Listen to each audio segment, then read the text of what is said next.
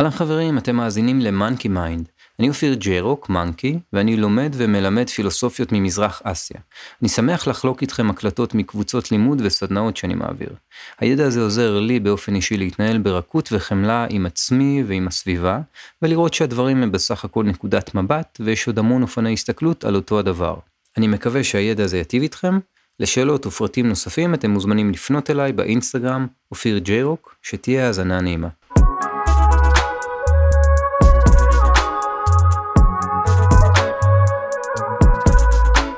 אורייט, אז אה, אהלן חברים, היום אנחנו בשיעור אה, בנושא חופש. חופש, חירות, שחרור, אה, שזה אחד הנושאים המעניינים, הטריקים, יש שיגידו גם אחת המלכודות הגדולות.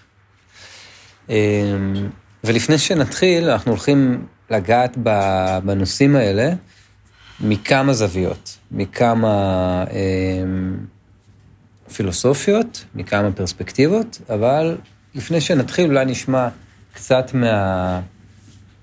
מהזווית שלכם, על החופש, מה זה בשבילכם, או... אפשר לבחור חופש וגם שחרור, כן? זה שני דברים שנגדיר אותם חופש ושחרור. קודם כל זה מעניין שאתה אומר החיפוש אחרי חופש, כי הרבה שמעתי אנשים שמתעסקים ביהדות ובעברית, שאומרים שה... החופש זה החופ... חופש וחיפוש זה אותיות דומות, כי זה החופש לחפש. Mm. הרבה מאוד שמעתי את זה ב... מכל מיני אנשים, חופש לחפש. כאילו, באיזה, אני לוקחת את זה לאיזה משהו יותר פי, לרוץ בשדות ולהרגיש כאילו חופשי, ואז מה זה בכלל להיות חופשי? ו- וגם את יכולה לשאול, ואז רצנו ערומים בשדות. ואז מורה הזה נשאל, ואז מה? ואז הייתי שמח. לא, כן, אבל... זה נכון, כי אז כל הזמן אנחנו... אתה יודע. עוד משהו, החופש, כאילו, בראש שלי אני יודעת שהוא, איפה החופש נמצא, כמו שאנחנו מדברים. כן. התודעה. כן. אז זה בעצם קצת חופש מה mind, הוא Mm. חופש. מעניין, יפה. חופש מה monkey mind הוא תחושת החופשי. היא לא בחו"ל, היא לא בסיני, החופש לא נמצא שם. החופש נמצא. יש, יש מצב גם אולי של השלמה עם הדבר הזה, עם ה monkey mind, להגיד, אוקיי, התודעה קופצת. ה monkey mind זה אה, איזשהו אה, ביטוי אה, בודהיסטי שגם בזן משתמשים בו הרבה, שבעצם התודעה היא כמו, נתפ... כמו קוף שקופץ בין ענף לענף, בין מחשבה למחשבה, בין רצייה לרצייה, בין השתוקקות להשתוקקות, והלכנו לקנות את הטופ החדש של Alo Yoga, ורגע אחרי שקנינו אותו, בא לנו קפה, ושתינו את הקפה, ואמרנו, טוב, רק נבדוק מה הם הביאו את הקולקציה החדשה, ואז טוב, אולי רגע נעשה סיבוב. אנחנו כל הזמן באיזה אי נחת, או חוסר השלמה עם הענף הזה שאנחנו נמצאים עליו. אה, כל הזמן מחפשים את הדבר הבא, את הריגוש הבא, את ההשתוקקות הבאה, את הרצון הבא, את הסיפוק הבא. והדבר הזה הוא בעצם בור ללא תחתית בגישה הזאת. ואז מה, אז צריך לפרוש מהחיים? ומה זה אומר לפרוש מהחיים? כן, כאילו כן. או שפשוט תעשי מה שבא לך. כאילו, מה שבאמת בא. סתם, לא יודע. שזה כבר זה.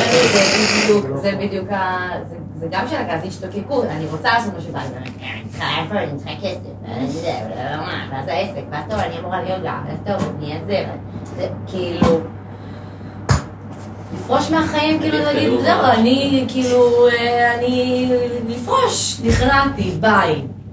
עכשיו, גם עוד שאלה שעולה, הרי את, את בעצמך אמרת את זה, החופש הרי, נשאל שאלה אחרת. נשאל שאלה מהזווית דווקא הזנית. יש חופש? להגיד חופש זה להגיד בלי חופש.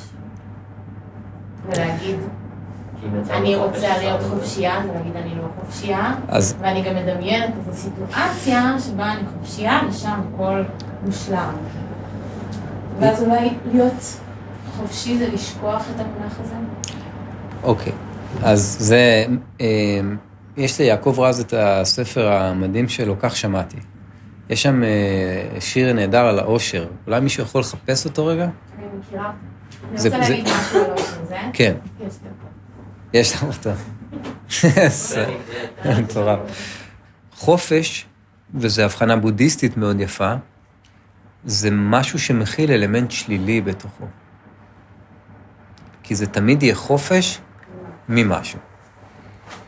ו, ועוד רגע נשמע מה הזווית שלהם על, ה, על הדבר הזה, ואז נעבור גם למילה שדיברנו עליה שעומדת לידה, על השחרור. איזה שחרור, ממה? כן, אז בואו נשמע את יעקב רז. אני מבקש לומר משהו על אושר. אבל דיבור על אושר מסמן היעדר של אושר.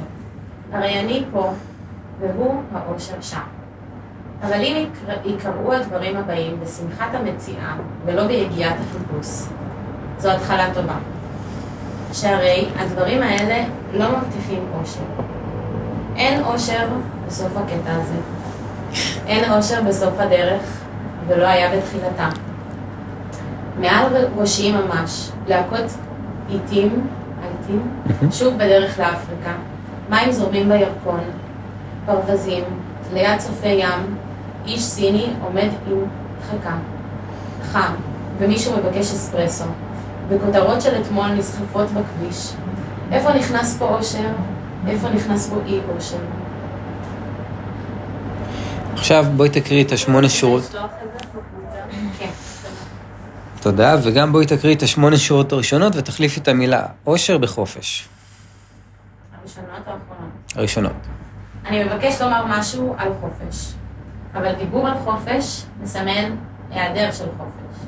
הרי אני הוא פה, והוא החופש שם.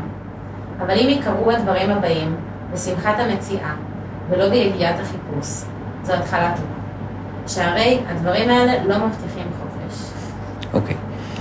עכשיו, ב- בתרגיל זני, אה, אני אוכל לשאול, אה, אני צריך טיפה שתשחקו איתי, אז אה, שי, התנדבת? שואל אותך, נניח, מה שלומך? תענה לי תשובה מכווצת. ככה, וזה גם נכון. עכשיו, אני שואל אותך שנייה אחרי, רגע אחד אחרי, ותענה לי תשובה חיובית לחלוטין. מה קורה? מדהים. מדהים. והדברים האלה מתקיימים לחלוטין, שני הדברים מתקיימים ב- בלי בכלל סתירה, ואותו דבר אנחנו יכולים לעשות גם על, ה, על החופש, כן?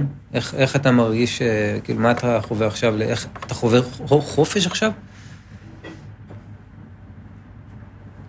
בלא? אוקיי, אז נתחיל בלא נניח. בלא? כן, הנה, הילדים, האקס, כל ה... ו- ועכשיו? עכשיו? אתה יכול גם רק להג- להגיד כן בשביל ה... כן, לא, לזה. לגמרי. ושימו לב שבעצם יש כאן גם אלמנט מאוד יפה, שגם יעקב רז עומד עליו. אנחנו קצת מקיימים את הדבר הזה, כי זה הרי משהו שהוא לא באמת מתקיים במציאות, רק בתפיסה שלנו את הדברים. מישהו פעם ראה חופש? כן? וגם אם אתה בתאילנד, זה אומר שאתה בהכרח בחופש? יש משפט מעולה שאומר, מי עושה את הגינון של גן העדן? שם כולם בחופש. אבל מי זה הגנן? מי, זה, מי הבן אדם שהולך ונותן את כל השירותים? הרי בשביל שאני אגיד בהודו, בגואה, איזה כיף פה עם הקוקוסים. מישהו הלך לכתוב קוקוס. מישהו, פשוט המטבע של המדינה שלי הרבה יותר חזק, אז אני יכול לשלוח אותו עשר פעמים ביום להוריד לי קוקוסים, בשביל שאני ארגיש את הטעם, לטעום את הטעם הקוקוסי הזה של החופש. אבל החופש הזה, שוב, איפה הוא מתקיים? ומול מה הוא עומד? החופש הספציפי הזה. מול עבודה. כן, היום שמעתי משהו יפה, ש... שתיק נתן אומר, הוא אומר, ה... הסבל יוצר את החמלה. בלי סבל אין חמלה. ואם אני משאיל את זה אלינו, אז כל מה שהוא לא מתפרש כההפך מחופש, בעצם יוצר גם את החופש, כן? הרי אם לא היינו עובדים ולא היינו משועבדים למשהו מחויבים, אז לא היה ממה להשתחרר. או לא רק זה, אם היינו רק בחופש, אז אתם יודעים מה היה יכול להיות חופש? פתאום היית הולך לעשות שירות כזה של 6 עד 8, או 8 עד 5. והיית אומר, איזה חופש, אתם לא מבינים, אני יושב במשרד, מזגן, אין קוקוסים. לא רק פה איזו הרגשה של חופשי. כלומר, אתה עכשיו, נגיד, עובד. לא יודעת, אני אשאל אותך, אתה מרגיש חופשי? עכשיו אני אשאל אותך, לא אני עכשיו. עובד,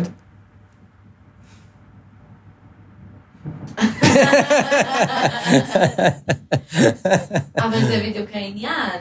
זה כאילו, אני, שוב, אפשר להיכנס להגדרה פילוסופית, אבל כאילו, אנחנו יושבים, אתה מלמד אותנו, אתה מקבל על זה כסף, אבל כאילו מבחינתי אולי זה גם זה, זה כאילו העילוי, זה ההרגשה שאתה חופשי, ומזה, כאילו, ככה אני רוצה ללכת בעולם, בהרגשה חופשית. זה לא אומר שאני לא אסבול, זה לא אומר שלא יהיה לי כאב, זה לא אומר שלא יהיה לי קשה. וכל עוד יש קונספציה כזאת שהיא מתקיימת בעולם שלך, היא ממומשת בעולם שלך, או שהיא מתקיימת בתודעה, ורק, כמו שיעקב רז כרגע אמר, היא רק מרחיקה את הדבר. רגע, כי לפי מה שאת אומרת, בעצם החופש שלי הולך להיגמר בשעה שמונה.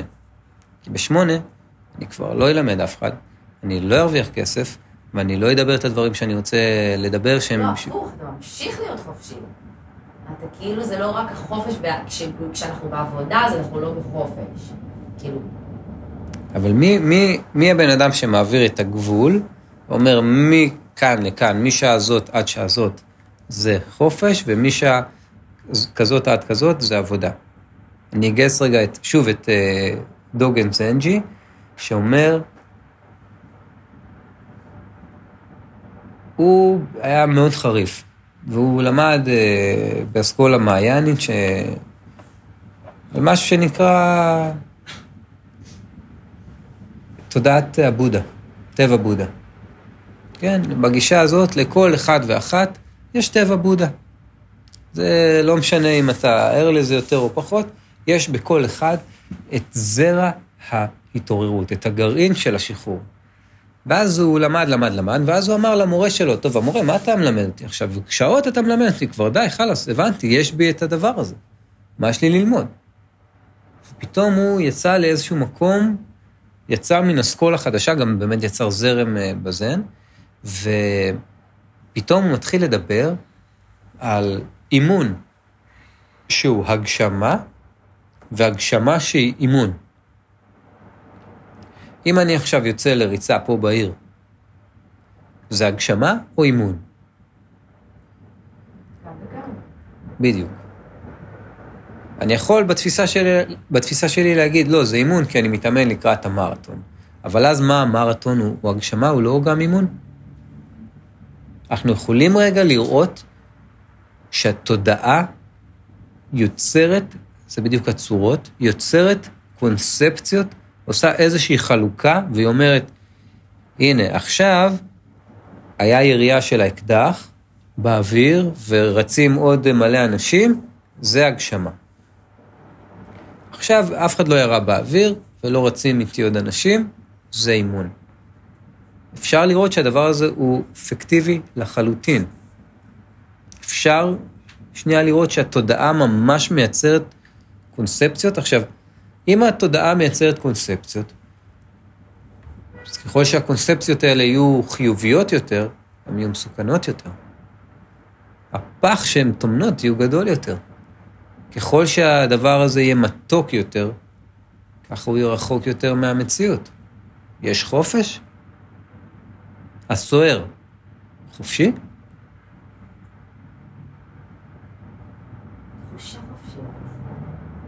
מה לי הוא- שאנחנו מדברים פה על שני מימדים, החופש שמתקיים במימד הפיזי שאנחנו הולכים לעבודה, אנחנו חופשיים לעבודה, אנחנו בתאילנד, החופש הוא במים.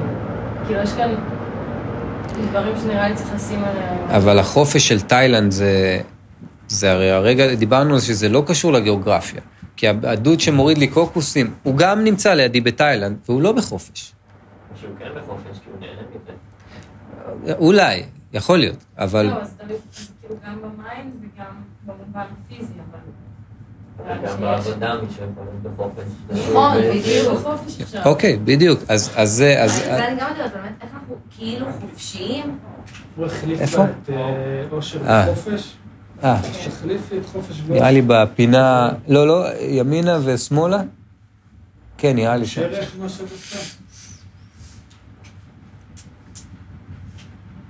עכשיו עוד שאלה. עוד שאלה, גם. האור הזה שם. הנה, יש לך כובע גם, מוכנה. עוד שאלה. עכשיו, את חופשייה? עכשיו ברגע הזה אני מרגישה. עכשיו, שימי לב שה... וזה הקטע, ה... ב- בסוף סוטרת ה- הלב, יש שם משפט מפוצץ, שהוא אומר ריקוד, זה, זה קצת דורש עוד אה, הבנה של שני מונחי בסיס, צורה וריקוד. צורה זה, צורה בדרך כלל זה, זה נמה רופה. נמה זה name, שם, ורופה זה צורה. עכשיו, זו צורה תודעתית. אוקיי, נניח זה קבוצת לימוד. איפה הקבוצת לימוד? אין קבוצת לימוד, זו צורה תודעתית. אין, נכון? אתה תלך עכשיו, יבוא לפה בן אדם, יגיד, אתם השתגעתם, זה לא קבוצת לימוד, זה סלון קלות. נכון? אבל יש גם. בדיוק, אז מה שכתוב שם בסוף זה צורה היא ריקות, אבל זה לא נגמר כאן, גם ריקות היא צורה.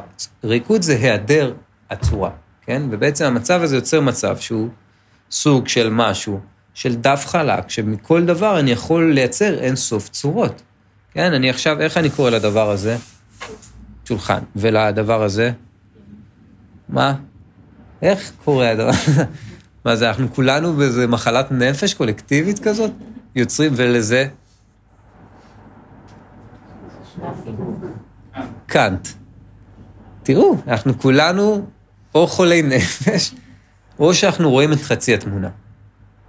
או אולי גם וגם, אבל העולם הזה של הבודהיזם הוא בעצם בא ומרוקן לנו את הקונספציות, כן? בגלל זה מורה הזן יגיש לתלמיד מניפה, והתלמיד הראשון יגיד לו מניפה, הוא ייקח את המניפה וייתן לו לחבוט אה, עם המניפה בראש שלו, יביא את זה לתלמיד השני, והוא יפתח והוא יעשה לו רוח, והוא ירביץ לו גם עם המניפה, והשלישי יגיש לו אוריוז עם כוס חלב, והוא יהיה מבסוט והוא יטבול את האוריוז בחלב וישתה.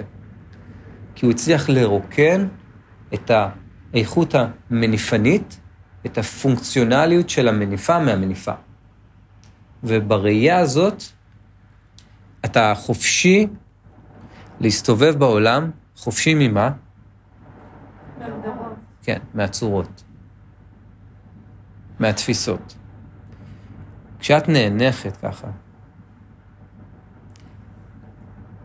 כי אין חופש בעולם, או כי יש חופש בעולם, מה זה הדבר הזה? לא, הצורה הזאת. זה התשובה פשוט. של האין חופש ו- יש, את מקיימת צורה שאת קוראת לה חופש. עכשיו, איפה את מציבה אותה? איפה היא נמצאת? היא נמצאת בשוקן 27, בקומה 6? לא, זה ה mind שלי, אני מרגישה שהכלא היחיד הוא הראש שלי. אוקיי. אז עכשיו בואו נבין את עוד משפט מאוד מאוד יפה, ש... שאמר אותו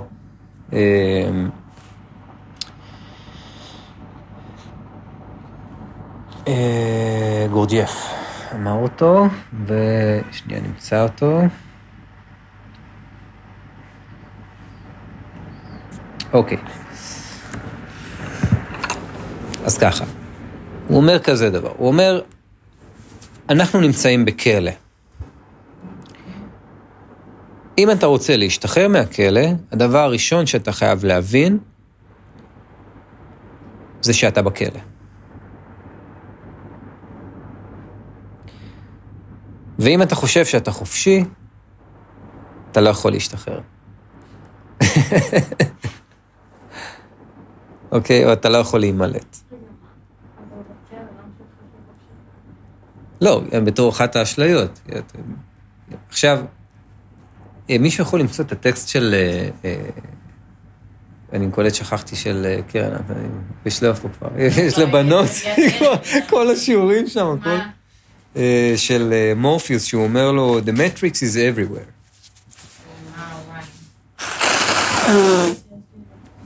לא, זה בשנייה אתה מוצא את זה. ונבין רגע גם את המקום הזה. אבל שימו לב, הוא אומר פה משהו מעניין. הוא אומר, קודם כל, בשביל להבין ש...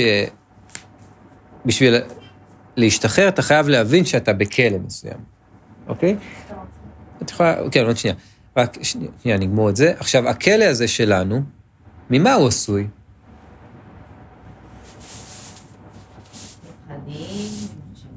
נכון, אבל כל הדבר הזה, מה עומד ב... מה הם אבני היסוד? מה הם ההנחות שיוצרות את הפחדים, את המחשבות? כן, בדיוק. תפיסות. צורות. צורות. חופש מקונספציה. אבל עכשיו זה נהיה טיפה טריקי. כי אם אני רוצה להשתחרר מקונספציות, מה קורה כשתודעה עומדת מול תודעה? אני עכשיו אומר, אני רוצה להיות חופשי מקונספציות. אני רוצה ללכת ערומה בבני ברק. חופש, חברים, עם אה, דגל, כי עדיין יש צורות. אוקיי. אז באמת בגלל זה, בסוף סוטרת הלב הם כותבים לנו, צורה היא ריקות, אבל גם ריקות היא צורה, אוקיי? אם ישנן תודעות שמייצרות צורות מסוימות, אז הן גם מקיימות אותן. ומכאן נוצר גם משהו שהוא קצת מבטל באיזשהו מקום את החופש.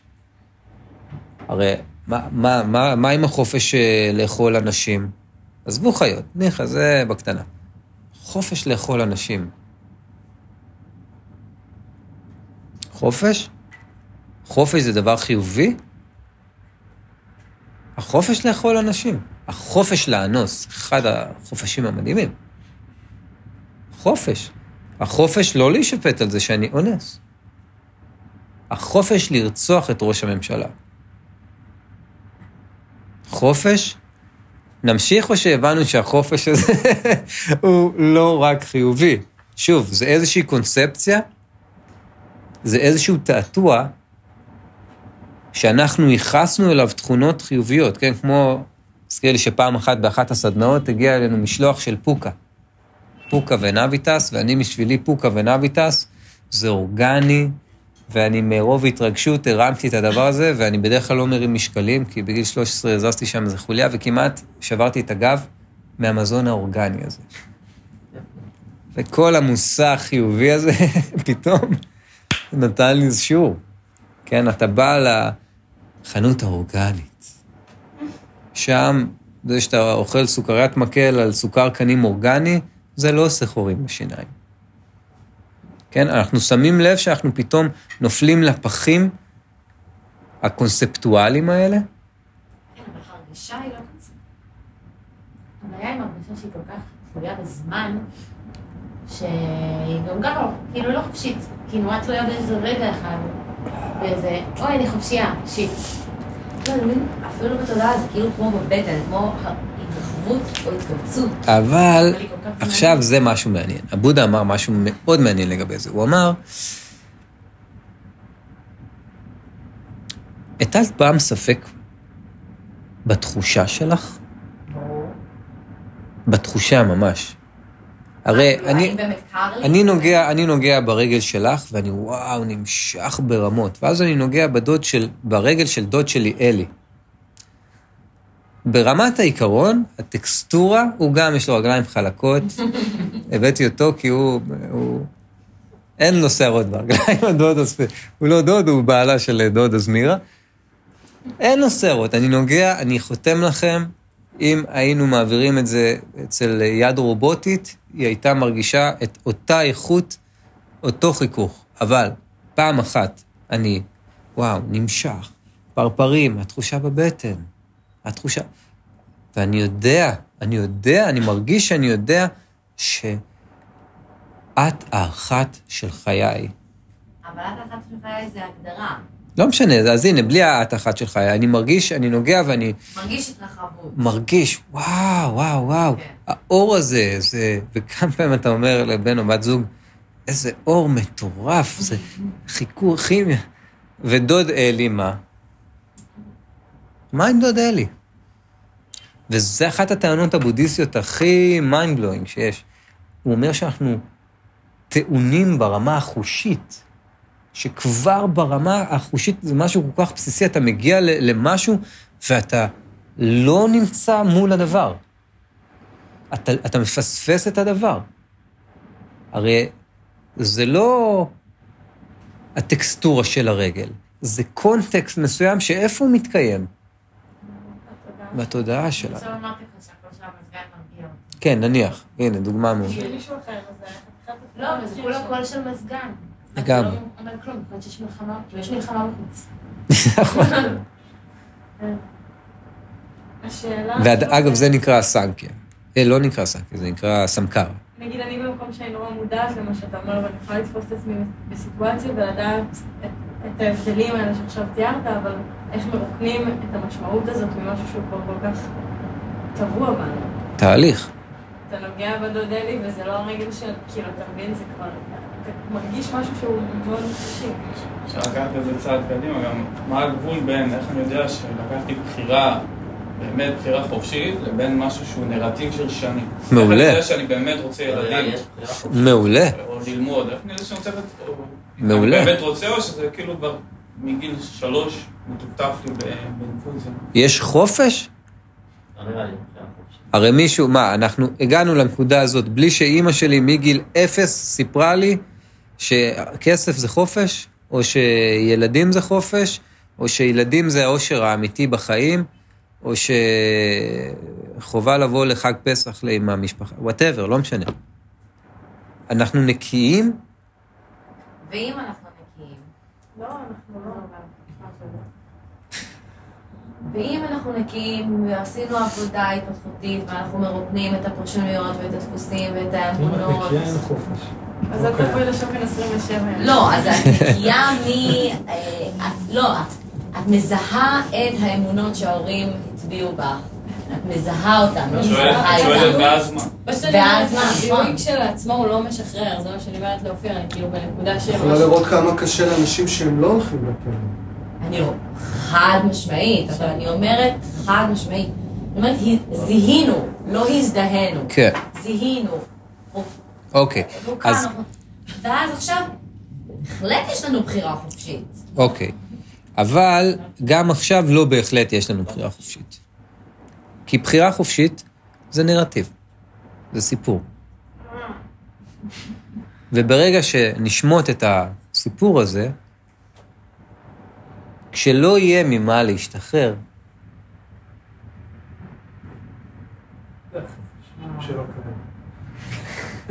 בדיוק, זה אמרת את זה, זה החופש שלא קיים, זה הבול, כאילו. עכשיו, אה, היה פה עוד משהו קטן שגם... אני כאילו דיברתי על צעד לפני... אה, כן, בדיוק. בספר המתים והחיים יש, את- אתם מכירים את הסיפור הזה על בן אדם ש... על, על פרוסס של שינוי. מספרים שם על אה, חמישה מקרים, אם אני לא טועה, על בן אדם שהולך ונופל לבור.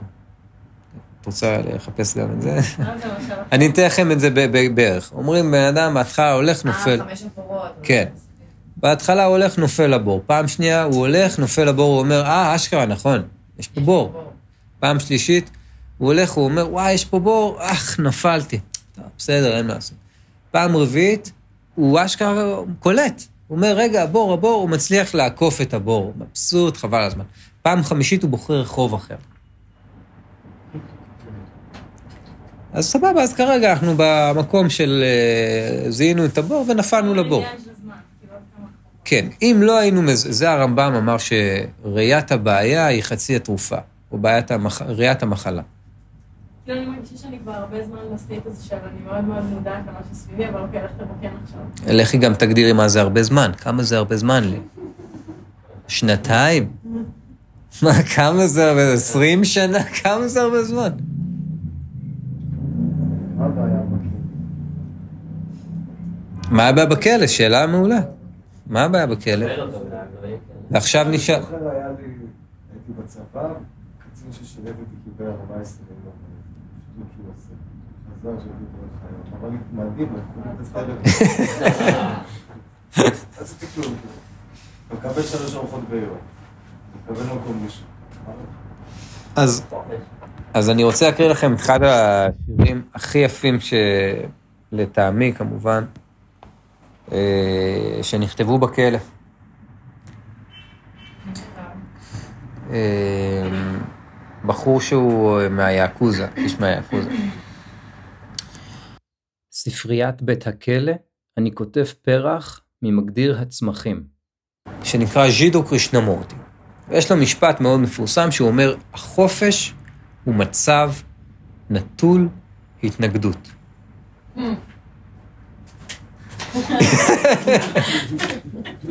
עכשיו, בן אדם שהוא... כן, לגמרי. חופש, שוב, החופש הוא מצב נטול התנגדות. אוקיי? זה, יש פה גם משהו מאוד מאוד אה, אה, דאואיסטי. עכשיו, מה זה אומר? מה, מה בעצם פרישנמורטי הרבה פעמים מזכיר לנו?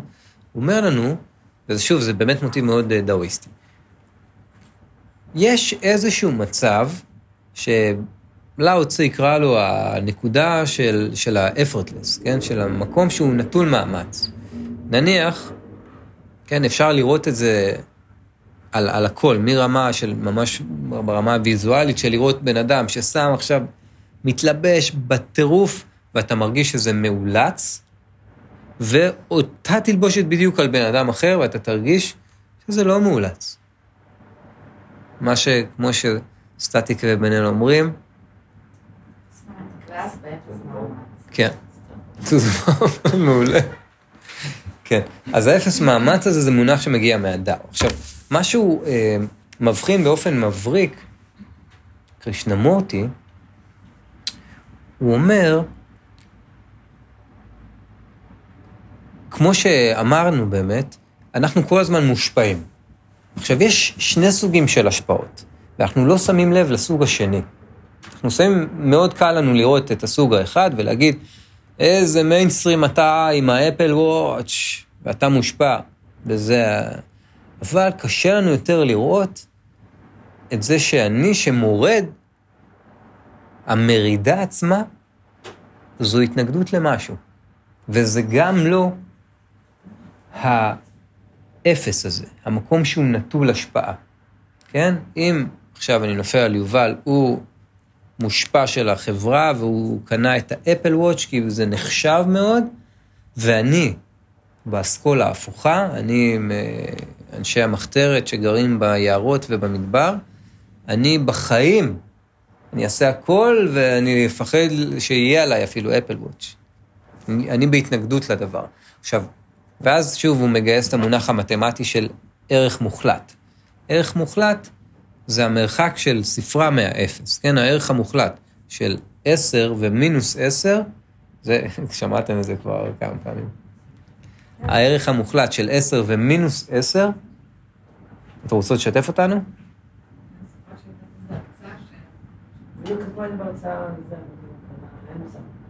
של מאיזה זווית? אבל מאמצע של מה יש מלא אמצע? על האמצע, בין הקיצוניות. הכיוון של המיתר. אה, מעולה. שזה באמת, הכיוון של המיתר תזכיר, אחרי זה נספר את הסיפור הזה גם. אמ, ואז בעצם הוא שם לב שההתנגדות שלנו למשהו היא גם לא מצב של, של, של רפיון. כן? זה גם איזושהי השפעה מסוימת. כן? אם מישהו עכשיו אומר לי, אתה חייב להתלבש ככה כי זה עכשיו ממש במודה, ואני מתלבש ככה כי זה ממש במודה, או שאני בחיים לא אתלבש ככה ולהפך, אני אלך עכשיו עם בגדים קרועים בשביל לעשות לו דווקא, ההשפעה שלו עליי היא אותה השפעה. את זה אני מפספס. והוא אומר שהמצב של החופש זה מצב שהוא נטול התנגדות. שאין בי התנגדות, כן. הסכמה לדרך המסוימת הזאת. שוב, שוב. כאילו, אתה אומר, סתם, ניקח את האנלוגיה של הילד בגיל ההתבגרות שהולך עם חולצה צורה, אז אבא שלו הולך עם חולצה מכופתרת. ואם הוא ילך, סתם, לצורך העניין, עם עם חולצה מכופתרת, אז הוא מסכים למה שאבא שלו כן. רוצה או מצפה ממנו. אז וזה גם לא, לא, אולי זה כן זה ואני טועה, כן? אבל האינסטינקט שלי זה גם לא חופש, ההסכמה. כן, זה לא- לא מה שהוא אומר. הוא אומר שההשפעה של מי שמושפע מ whatever ומי שמתנגד ל whatever, ההשפעה, הסך של ההשפעה, הוא אותו דבר. וקרישנמורטי יגיד לנו ששוב, החופש הוא מצב נטול התנגדות. זה באמת מרגיש חופשי, כי אתה לא בשום דבר. עכשיו אני שואל אתכם שאלה, האם המקום שהוא נטול התנגדות הוא מרגיש חופשי? או שהוא, כאילו, האפס הזה, הוא ירגיש כחופש? חופש, שוב, זה משהו שהוא הוא בתחושה שלנו, הוא משהו חיובי. אם אני, אם אני עכשיו אקח את ה... אפס. אוקיי, אבל האופקה, את הבאת את זה באופן מבריק. האופקה הזאת זה מצב, הא- האופקה, או אופקשה בסנסקריט ובפאלי, זה המילה שמתאר, המילה היחידה שהיא לא שלילית, שמתארים איתה את הסטייט שמה שנקרא נירוונה. בעצם, ואז זה גם, עכשיו אנחנו עוברים לסקשן השני שלנו, שנקרא שחרור. עכשיו, אנחנו שנייה נעצור רגע עם החופש, אחרי שפירקנו והבנו שהחופש הוא גם בכלל לא דבר חיובי, כן, שוב, כמו החופש אה, לעשות דברים שהם לא נעימים.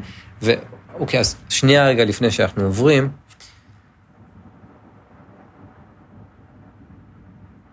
רק מאוד חשוב לזכור בתוך המקומות האלה של החופש, לא לקדש אותם. גם. לא לקדם. לא לקדש. כן. כי, כן, כשאתה מקדש את החופש, אתה הרבה פעמים יוצר משהו שהוא לא, לא הרבה פעמים, אתה בהכרח תיצור משהו שהוא מתכתב עם אידיאולוגיה או דגל, משהו שהוא לא מתקיים במציאות. אני מגיע, אני עכשיו מגיע אליכם למפגש ואני חייב להפגין את החופש, אני חייב להיות חופשי, ואני לא מצליח, לפס... אני לא, לא מצליח לראות אתכם. זה מה שקורה באידיאולוגיה. כן, אני מגיע כבר לשיח, אבל אני לא באמת מגיע לשיח. אני מגיע כבר עם דעה שהבאתי מהבית, כבר שנים אני מכין אותה, ואני בסך הכל מחכה לזמן שלי להעביר, להעביר אותה אליכם. דרך אגב, גם אמצע בין- בין שני צורות, שתי צורות זה גם חופש. גם מצב מורכב. גם לא חופש, אתה אומר. כן, גם חופש, כי אתה בעצם מושפע מ... אתה בתוך תבנית של תבנית. אז גם אמצע הוא איפשהו... אז, אז בעצם בגישה הזאת אנחנו מנסים להגיע למקום שהחופש יתבטל. השאלה למה אתה מתכוון שאתה אומר לקדש את החופש, כשאני חושבת על זה אני רואה איזה מקום של הוקרת תודה. וזה גם אה, איזה עניין של אנחנו רוצים להפחית סבל, זו המטרה שלנו, אז אני יודעת שאני ב state של הוקרת תודה, אני עכשיו בתאילנד ואני מוקירה תודה על זה, אני לא מעודדת את החופש של מול, אני לא מגדירה את החופש של מול האי חופש, אלא אני שמחה על המצב שבו אני נמצאת. כשאת מוקירה תודה בתאילנד, את גורמת לסבל בישראל. למה? כי את יצרת עכשיו נפרדות בתודעה שמקדשת, אם אני אשתמש במילה, את תאילנד, ומקשרת את תאילנד לחופש, ואז איך שאת נוחתת כאן, זהו, תאילנד היא לא כאן. אבל אני לא חושבת שזה מגיע בניגוד. אוקיי, אז, אז בואי נעשה רגע הפרדה בין ההוקרת תודה לבין החופש, כי זה את, את עכשיו, את החלטת את, על הלינק הזה ביניהם. כן? אתה יכול להיות גם בהוקרת תודה בסיטואציה שהיא לא בהכרח חופשית, או שהיא לא חופשית בכלל. לעשות את הוקרת תודה לחיים, כאילו. עכשיו בן זוג שלך כבר יבגוד בך, תגידי תודה שבגדת בי ולימדת אותי. אה, כן, עכשיו הבוס שלך, תודה על השיעור, אתה שיעור, אתה לא בוס. או, הנה, שמו אותך בכלא, ואתה אומר, וואלה, תודה רבה על השיעור. בכלא, הנה, ההפך של יכול חופש. לנסוע וגם, אם אני שנייה לוקח את מה שאת אומרת, וחוזר רגע למה שהבודה אומר, וגם היוגה, גם sukha היא dukkha. הרי מה קורה בתאילנד? איך שאני נוחת בתאילנד ואני עשר דקות, אני אומר, וואי, לא מאמין, אני אשכרה בתאילנד. קוקוסים. fuck, עוד שבוע אני חוזר. כמו מוצ"ש. כמו אני מוצ"ש. שונאת מוצ"ש. כי היא כבר בחמש בערב, אני כזה, מה, עכשיו שבוע שלם עד שישי הבא? אני. וזה- ואז כבר זה- נהיה לי כאב בטן. זה כל פעם עולה עוד קצת, כי שעון חורף זה כבר בשעות בצהריים. אתה רואה את השם של אתה אומר, זהו, נגמר, אני כאילו... ואז עוד פעם זה הופך להיות שתיים בצהריים, כי עוד מעט שלוש. אז כאילו, זה כן, זה לא נגמר. אף פעם לא ברגע הזה. אורייט, אז נוצר מצב שיש לנו כל השבוע מראשון עד שישי, אני בבילדאפ לקראת הסופש. ואז מגיע הסופש ואני בסטרס על זה שהוא ייגמר. ואני כל הזמן, כל הזמן, כל הזמן, זה ממש אלן מוץ קלאסי, השיח הזה, מפספסים את הדבר היחיד שמתקיים. עכשיו אני שואל אתכם שאלה. היום, באמת יום שני? אצלנו כולם פה מחייכים כי אתם מבינים שאנחנו המצאנו משהו. ועכשיו אני אשאל עוד שאלה. אבל רגע, עכשיו גם יום שני, לא? גם כן, צורה היא ריקות, וריקות היא צורה. כן, הרבה לאחרונה אני שומע שמדברים על זה שזה שתי הכנפיים של אותה הציפור. שתי הכנפיים, אבל כשלבן אדם יש רק כנף אחת, אז הוא אומר, חופי, זה יאכטות בתאילנד, עם אנשים רוקדים במסיבות של, אה, של טכנו ובנות בביקיני, זה חופש. אבל זה חופש? זה קל היה בלי שפה. אוקיי, אז, אז בואו, בואו, אני מקווה שהבנו שהערך של החופש זה לא משהו שהוא חיובי בהכרח, ואם אנחנו ממשיכים אפשר לדון בזה עוד עד שהמילה חופש כבר תאבד לחלוטין מהרלוונטיות שלה. אני רוצה עכשיו שנעבור למילה השנייה, שנקראת שחרור, להשתחרר. ממה אנחנו רוצים להשתחרר? או ממה בעצם, מה זה השחרור הזה? שחרור ממה?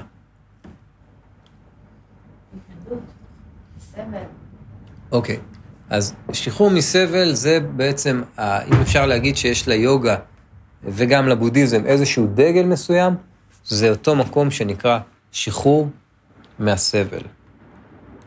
עכשיו, שחרור מהסבל לדעתי, זה לא שלא יהיה סבל בעולם. בדיוק. עכשיו, סבל, אגו, עכשיו, יפה. כשאנחנו מדברים על סבל, ואני חוזר רגע לאמת הראשונה מארבע האמיתות הנאצל, אתם עוד סבבה? זה, עוד יש פה הכלה, הכל בסדר? אמ, באמת הראשונה, הבודה מדבר, נותן לנו את משל החץ. והוא מספר על זה שבן אדם הולך ביער וננעץ בו חץ, ומה שהוא עושה, הוא שולף מאשפת החצים עוד חץ ויורה לעצמו ברגל, ואז עוד חץ ועוד חץ ועוד חץ, והתלמידים לא מבינים מה, מה זה הסיפור הביזארי הזה. הוא אומר להם, כן, שימו לב, ככה אנחנו נוהגים, ככה אנחנו פועלים, ובעצם הוא מתכוון לזה שכשמשהו מתחיל להשתבש לנו, כשמגיע איזשהו סבל, החץ הראשון זה סבל שהוא בלתי נמנע, אין מה לעשות, המחלה תגיע, הזקנה תגיע, ובוודאות, במאה אחוז, גם המוות יגיע. כן? או אני אזכיר עוד פעם את מה שהוא אומר, הוא אומר, לקבל מה שאתה לא רוצה, זה סבל. לא לקבל את מה שאתה רוצה, זה סבל, ואפילו לקבל את מה שאתה רוצה, זה סבל.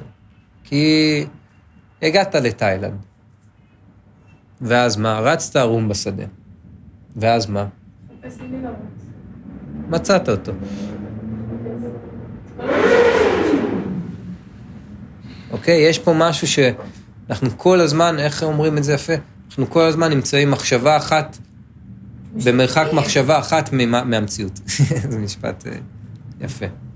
אנחנו בעצם חיים באיזה שהן קונספציות שמסתירות את הדבר היחיד שמתקיים. והדבר היחיד שמתקיים. ואנחנו יוצרים פער, כן, ובפער הזה נוצר המון המון המון המון סבל. כי מתי אני אהיה חופשי? מתי אני אהיה מאושר? בתאילנד. ואז אני מגיע לתאילנד, ואני חופשי ומאושר לכמה זמן?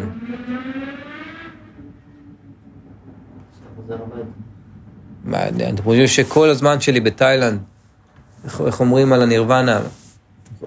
שם אין יתושים?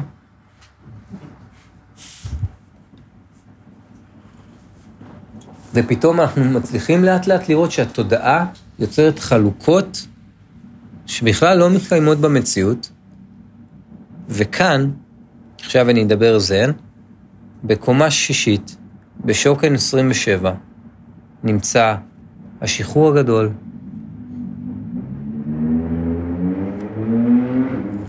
וגם הסבל הגדול. אז מה אנחנו בוחרים לקיים עכשיו? איזה צורה מתוך הריקות הזאת, כן, מתוך הריקות, על מה אנחנו רוצים לדבר? על השולחן, על הפינה, על הקאנט? מה אנחנו רוצים ליצור עכשיו? סבל? עושר? איך אתה יוצר אבל את האושר בלי לקדש אותו? כי אני נתקעת על זה שאמרת לא לקדש את ה- את האושר. אני לא מצליחה זה. אני מרגישה שעצם ההכרה ב state הזה של חופש הוא חיבור שור. חופש אמרנו, אתה יכול גם לבטל אותו. להבין שהוא לא באמת, אין דבר כזה חופש. ועכשיו אני רוצה ש, שגם נגיע לעוד איזה step אחד ש, של המהאיאנה. אני אומר, נניח עכשיו באמת תרגלנו, יצרנו, הבנו את כל ה... את מה שיש להבין, וכמו שהיוגה מדברת וכמו הבודהיזם, אנחנו עכשיו משתחררים. השתחררנו. ממה? הם שם ספציפית מדברים על שחרור מהסבל. גם היוגה וגם הבודהיזם. זה, שכאילו הכל כבר כאן, עכשיו. השמחה היא כאן, השחרור. הוא כאן. גם העצב והדיכאון הקליני. גם העצב הוא כאן. אבל אם אני הולכת למקום ה- עם- על ה- הסוכה, אז הכל כבר כאן, ואותו אנחנו מפספסים, אנחנו תמיד נוטים יותר לכיוון הלסבול, לכיוון החצים שאנחנו נותנים לעצמנו. ובעצם הכל כבר כאן. או אנחנו ש- לא צריכים לשנות שום דבר, אני לא צריכה להיות מורה ליוגה כדי להיות חופשייה, אני לא צריכה... נכון. זה כדי... או שאפשר לקחת אפילו עוד סטפ אחד מעל. כי זה יהיה ניו אייג'י להגיד, האושר נמצא כאן. כן, נכון, זה גם האושר נמצא כאן. הסבל נמצא. בדיוק, גם הסבל נמצא כאן. אבל, מה זה אושר וסבל? אם אני עכשיו רגע מסתכל מהמשקפיים הבודהיסטיים. צורות. צורות. וכל עוד אני בעולם הצורות, זה העולם הדואלי. זה מה שקראנו בשין שין מינג. הדרך הגדולה אינה קשה לאלו נטולי העדפות. משפט מפוצץ. הדרך הגדולה אינה קשה לאלו נטולי העדפות. כשאני מעדיף את האושר על הסבל, כשאני מעדיף את הסוכה על הדוקה, מה אני יוצר? שנייה. דוקה.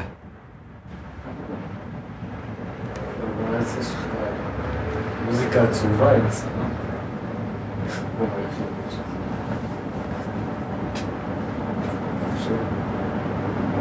ואיפה נכנס פה השחרור?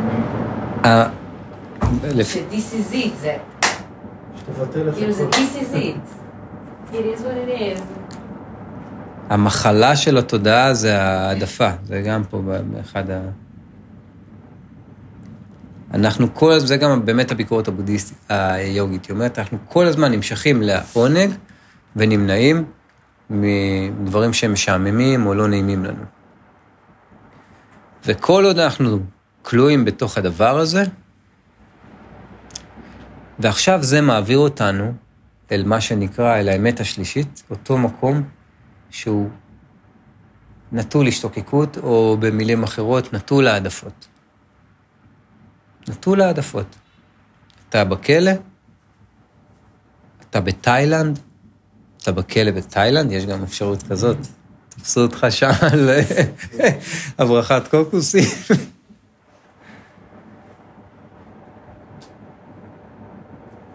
איזשהו state of mind שהוא לא דוחה שום דבר ממה שמתקיים כאן. והכל מתקיים כאן. גם הכאב גב הזה, וגם התאורה המציקה הזאת, וגם העושר העילאי הזה, וגם החוכמה המדהימה הזאת, וגם הצחנה הזאת. לא דוחה ולא מסרב, וגם לא נאחז. גם לא נאחז, לא עכשיו נאחז ואומר, אה, שיעור בודהיזם, או, אוכל אורגני. כי עוד רגע, מה, מה ייגמר? השיעור בודהיזם. עוד רגע, חבר'ה, אתם יורדים משוקן 27 קומה 6 בסלון הקלות לקומה 3 או קומה 0. ושם ברחוב, חברים, זה הרחוב של הדוקה.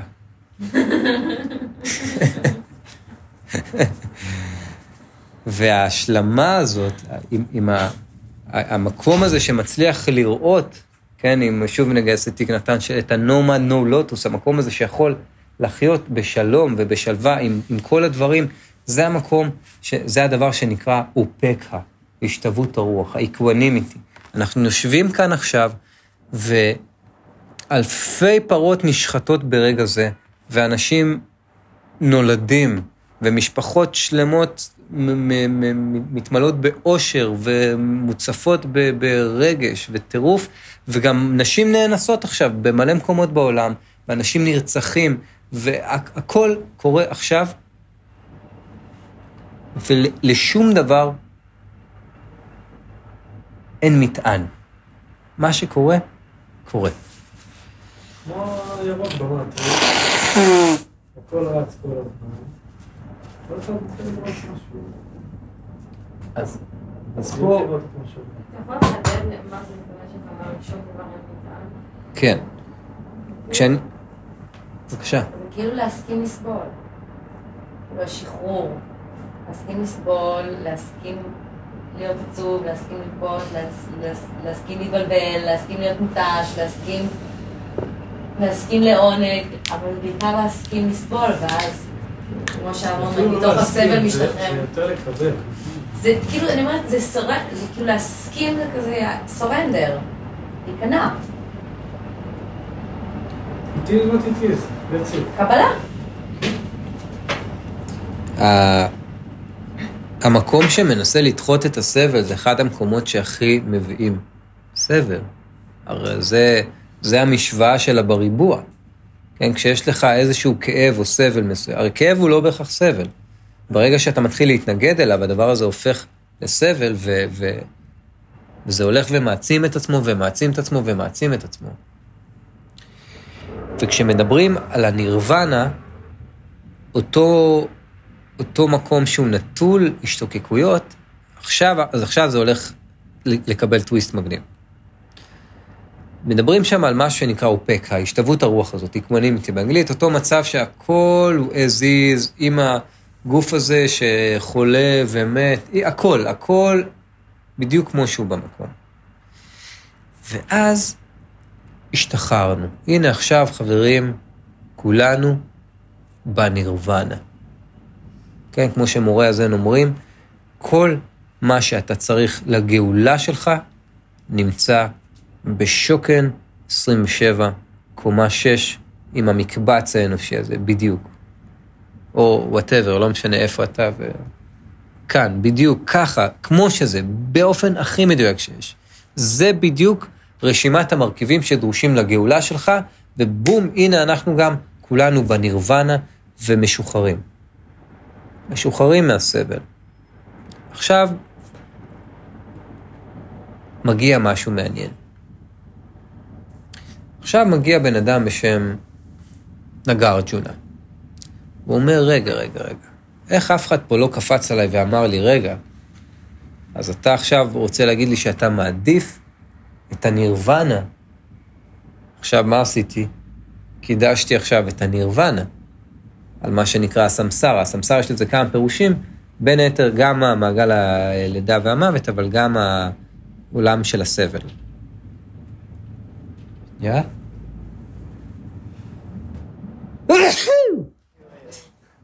תודה רבה. ועכשיו, מה קורה? עוד פעם נפלתי לעולם הצורות. עכשיו, 500 שנה אחרי הבודה, כבר יש תרוואדה. זה כאילו, האש כבר זהו, מלא אנשים מאמינים, הכל כבר קורה. פתאום קם בן אדם ואומר, חבר'ה, נראה לי שהתבלבלתם. נראה לי שהתבלבלתם. כי מה עכשיו, אני מסתכל על כל הבודות האלה שיושבות פה מולי, ולמה למה באתם לפה? בשביל להשתחרר. והשתחררתם. ועכשיו מה? הנה, השתחררתם, אתם ארהנט. השתחררתם. ומה עכשיו? כל הדבר הזה בשביל שאתם תשתחררו? מה איתי? לא תעזרו לי? אני יושב פה, חופר, אוכל את הראש, סובל. לא תעזרו לי? כל ההבנה, כל הבודהיזם הזה זה בשביל שאת, שתהיו יותר משוחררים? לא. אוקיי. ואז נוצר, נוצרת דמות חדשה שנקראת בודיסטווה. אנחנו, יש לנו, אנחנו עוד, אה, יש לנו אה, יכולת? קצת? כן, הכל בסדר. כמה, מה השעה אגב? יש לנו עוד רבע שעה, כן? ואז נוצרת עוד דמות חדשה שנקראת הבודיסטווה, וקמה איזושהי ביקורת שאומרת, מה קורה? רצינו כל כך להשתחרר, והשתחררנו. וזהו? נטשנו פה את כל החבר'ה? איזה מין שחרור זה? ועוד משהו, אם אני מבין שהקיום שלי, האני הזה, הוא מתקיים בזכות אין ספור תופעות, אני יכול להשתחרר בלי אימא שלי ואבא שלי? הם חלק מהשחרור שלי? כשאתה משתחרר אתה מת. עוד רגע נגיע גם לזה, זה נקרא פארה נירוונה, או מה הסמאדי. ובאותה נשימה, אני מסכים איתך, אבל אני אומר, לא יכול להיות גם מצב שיהיה גם מישהו שתגידי, וואו, יש פה בור. ואשכרה תעזרי לו, ותמנעי ממנו סבל. יכול להיות שהוא צריך ליפול לבור כדי אוקיי. השאלה אבל מהגישה הזאת שאת אומרת, אם להגיד, טוב, שיפול לבור, שילמד. או להגיד, וואלה, אני אנסה. כן, שוב. צורות זה גם המקום שממנו עולה החמלה. אבל יש עוד אפשרות, זה לא עכשיו לעזור בקטע של אני אושיע אתכם. יש מצב שאתה רואה בן אדם שאתה יכול לעזור לו, תן לי דוגמה קונקרטית. בוא שכאילו יש נושיט יד. בוא נושיט יד, מישהו נפל לבור, ברור. ואת מושיטה לו יד. את רואה הומלס ברחוב. את רואה את זה כבור, הוא רואה את זה כ... הוא יורד למנהרה שהוא חוצב בפחם. לא, הוא יורד לבור ועושה ככה. מושיטה לו יד ועוזרת לו, זאת העזרה. אם זה ידוע על? ידי שניכם, שזה בור וזה מסוכן, אז יש פה, חלים פה חוקים ש... אם הוא לא לא. במצוקה. בדיוק החוקים האלה זה ה... אבל אם הוא לא. בסבל, אז אבל הם הכל חוקים בסדר, לא הוא לשניכם. משוחרר, אף לא מחליטה את מי לשחרר. לא משנה, משוחרר, לא משוחרר. אם, יש לך יכולת לעזור לבן אדם, ואני רגע אש- אשאיל את הגישה היוגית שאומרת, אתה עושה פעולה בלי לצפות לפירות הפעולה. אני יכול לעזור לך כרגע, חסר משהו, שלי יש הרבה ממנו. אני יכול לעזור. אני לא מצפה שזה יציל אותך, אבל זה יפחית סבל, בוודאות. כן, וזה מין you give everywhere we go. וזה לא חייב להיות חומרי או להושיט איזה... כאילו זה יכול להיות לחייך לבן אדם זר. לגמרי. ולבוא לסיטואציה ולראות איך אתה יכול לשרת אותה. אני, עם זה אני מסכימה לגמרי. ומי החליט שזה סבל בכלל? אה, נכון, אבל שוב. יש, יש מצבים שאתה, בוא נגיד ב- בישראל, אתה חייל. אתה חייל, יש לך אשכרה איזושהי סיטואציה שאתה עומד מול בן אדם עכשיו, ויש לך יכולת להיות אנושי איתו, או לגרום לו סבל. יש, יש מקומות, כן? והגישה... בתוך הקונספציה.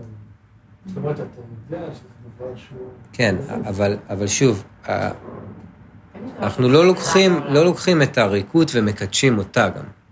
שזה, בסוף שם זה ריקות היא צורה וצורה היא ריקות.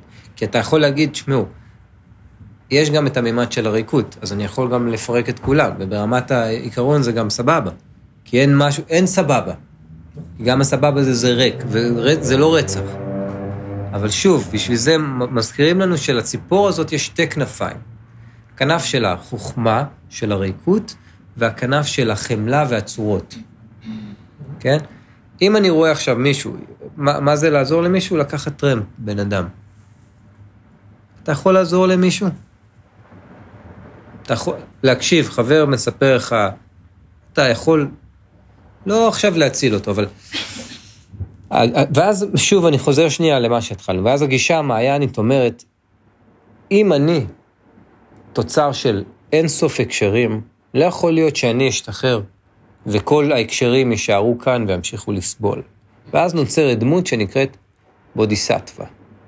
ובעצם הם שמים בלב של הדבר הזה את החמלה. הבודיסטווה זה דמות אגדתית שיש לה כמה ידיים וכמה עיניים, והיא בעצם רואה את הסבל האנושי וחומלת. חומלת. זה לא משנה, בגישה הזאת אין נפרדות. אם עכשיו העין, משהו עוקץ אותך בעין, ויש לך יכולת לקחת עם היד רגע ולהוריד אותו, משהו שורף, יש לך איזה חריף, את יכולה שנייה לנקות אותו מהעין, תעשי את זה? אה? אני לא מצליחה להבין. זו שאלה פשוטה, אין פה לאן לרדת. לא, כאילו, למה אתה... אוקיי. כן. כן. ואם יש לבן אדם עכשיו משהו שכואב לו, ואת יכולה ברגע, ממש לעזור לו, לראות את זה, להקשיב לו, להוריד את זה. את יכולה לראות שכמו שהיד היא איבר של העין, אנחנו איברים אחד של השני, זה אותו דבר. זה, זה אותו דבר.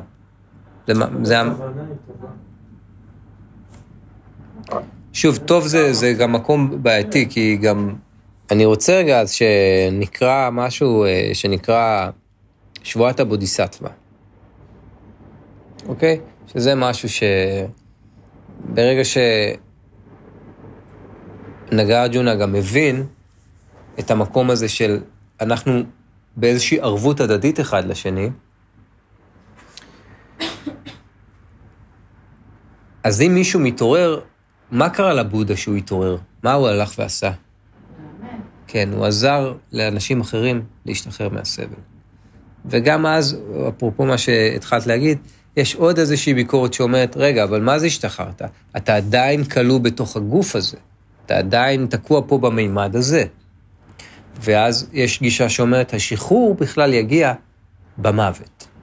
ואם תעשה את עבודת ההצטללות, עד לאותו רגע ובאותו רגע, תוכל אולי באמת להשתחרר ממה שנקרא הסמסר, המ- מעגל הלידה והמוות. בבודהיזם קוראים לזה פארה נירוונה, ובגישה היוגית קוראים לזה אה, מה סמאדי. אז יש כמה גרסאות, אני נקריא שתי גרסאות. כל עוד יהיה סבל, כל עוד יהיו יצורים בששת העולמות, אה, סליחה, זו לא הגרסה שרציתי, מההתחלה. כל ברואי עולם שאין להם מספר, אני נשבע להציל. זה הגז- ההתחלה כבר. כל ברואי עולם שאין להם מספר, אני נשבע להציל. כל תעתועים שאין להם מספר, אני נשבע לסלק. כל התורות שאין להם מספר, אני נשבע ללמוד. דרך הבודה שאין לה שיעור, אני נשבע להשלים. איך אני עכשיו יכול להפחית סבל של יצור מסוים? אם אני רואה, אם יתוש עוקץ אותי, ואני יכול לא להרוג אותו, זה המקום שאנחנו אלוהים. זה האלוהות שיכולה לקחת חיים, או לתת חסד. אנחנו. הנה, היא לקחה לך את הדברים מהבית, היא, זה עקץ אותך. זה, הוא ינק לך את הדם. הוא, היא גנבה, הוא גנב לך משהו. איך אתה רוצה לפעול? יש שיר יפהפה שכתב מורה זן, הוא נכנס הביתה, ריוקן אם אני לא טועה, והוא מצא גנב בבית שלו. עכשיו אין לו כלום, כל בן אדם מורה זן, אין לו כלום בבית, הבית ריק. הוא אמר לו, בוא בוא, קח, אה, אני, הוא מוריד את הבגדים, מביא לו. לפחות שלא... שיצא עם משהו. ואז הוא יצא, הוא לקח, הוא היה בשוק, הכנב כן, לקח את הבגדים והלך, ואז הוא היה ירח מלא בחלון, והוא כתב שיר, הירח היפה הזה, אם הייתי יכול, הייתי מביא אותו לגנב. אוקיי. Okay. אוקיי.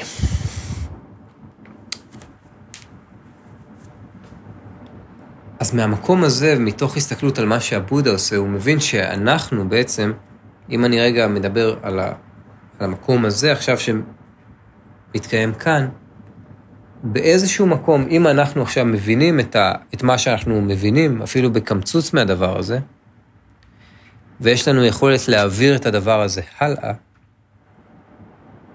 באיזשהו מקום אנחנו מחויבים לעשות את זה. אם יש לנו יכולת להקל על מישהו, אנחנו מחויבים לעשות את זה לא מתוך צו מוסרי, מתוך ראייה ומתוך הבנה של הרצף שבינינו. כן? עכשיו, אם אחרי הדבר הזה אתה הולך ואתה נתקל במשהו, ואתה לא מוכן לתת לו לחדור אותך, יש כאן משהו שמעיד על חוסר הבנה. וכל אחד ואחת כאן, זה לא רק בודה, זה גם בודיסטווה.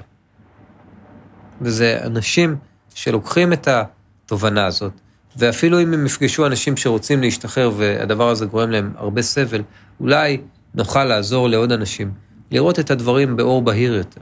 לא מתוך מקום שיודע מה זה בהיר יותר, או באמת רואה את הדברים, מתוך מקום שמקשיב. ככה צריך לבקש. כן. אוקיי, אז אה, נעצור כאן. יש שאלות? שאלה לגבי ה- אמרנו, השחרור והרצון להשתחרר. נגיד סתם אני אקח, אה, לא יודע, מהאירוע שקרה לי לפני שנים, שמלווה אותי עד היום ואני אני מת להשתחרר ממנו. מישהי זרקה אותי, סבתא שלי נפטרה ואני הולך ברחוב ואני מדמיין את אה, סבתא שלי, אני לא מצליח כאילו... אתה אומר, עצם הרצון הזה לסלק את זה ולשחרר את זה, הוא גורם את הסבל? הוא גורם לי להמשיך לחשוב על זה? קוראים לזה פוסט-טראומה. זה אנרגטי, ההתנגדות לדבר יוצרת עוד מתוך הדבר. הרי זה שעולה המחשבה, זה לא נורא. זה שאנחנו מתנגדים אליה, זה הופך את זה לסבל. עכשיו, יש רק... עולם המחשבה ואני רוצה להשתחרר, אני... די, אני לא יכול... אני אומר לעצמי, אני לא רוצה למשוך את זה, די, כמה אפשר אה, ללכת ולדמיין את סבתא שלי ברחוב, סתם. כן, אבל אתה יצרת, נתת ערך שלילי למחשבה הזאת. בוא נעשה רגע ניסוי. אתה שומע עכשיו את המזגן, או שכבר הוא לגמרי ברח לך מהתודעה?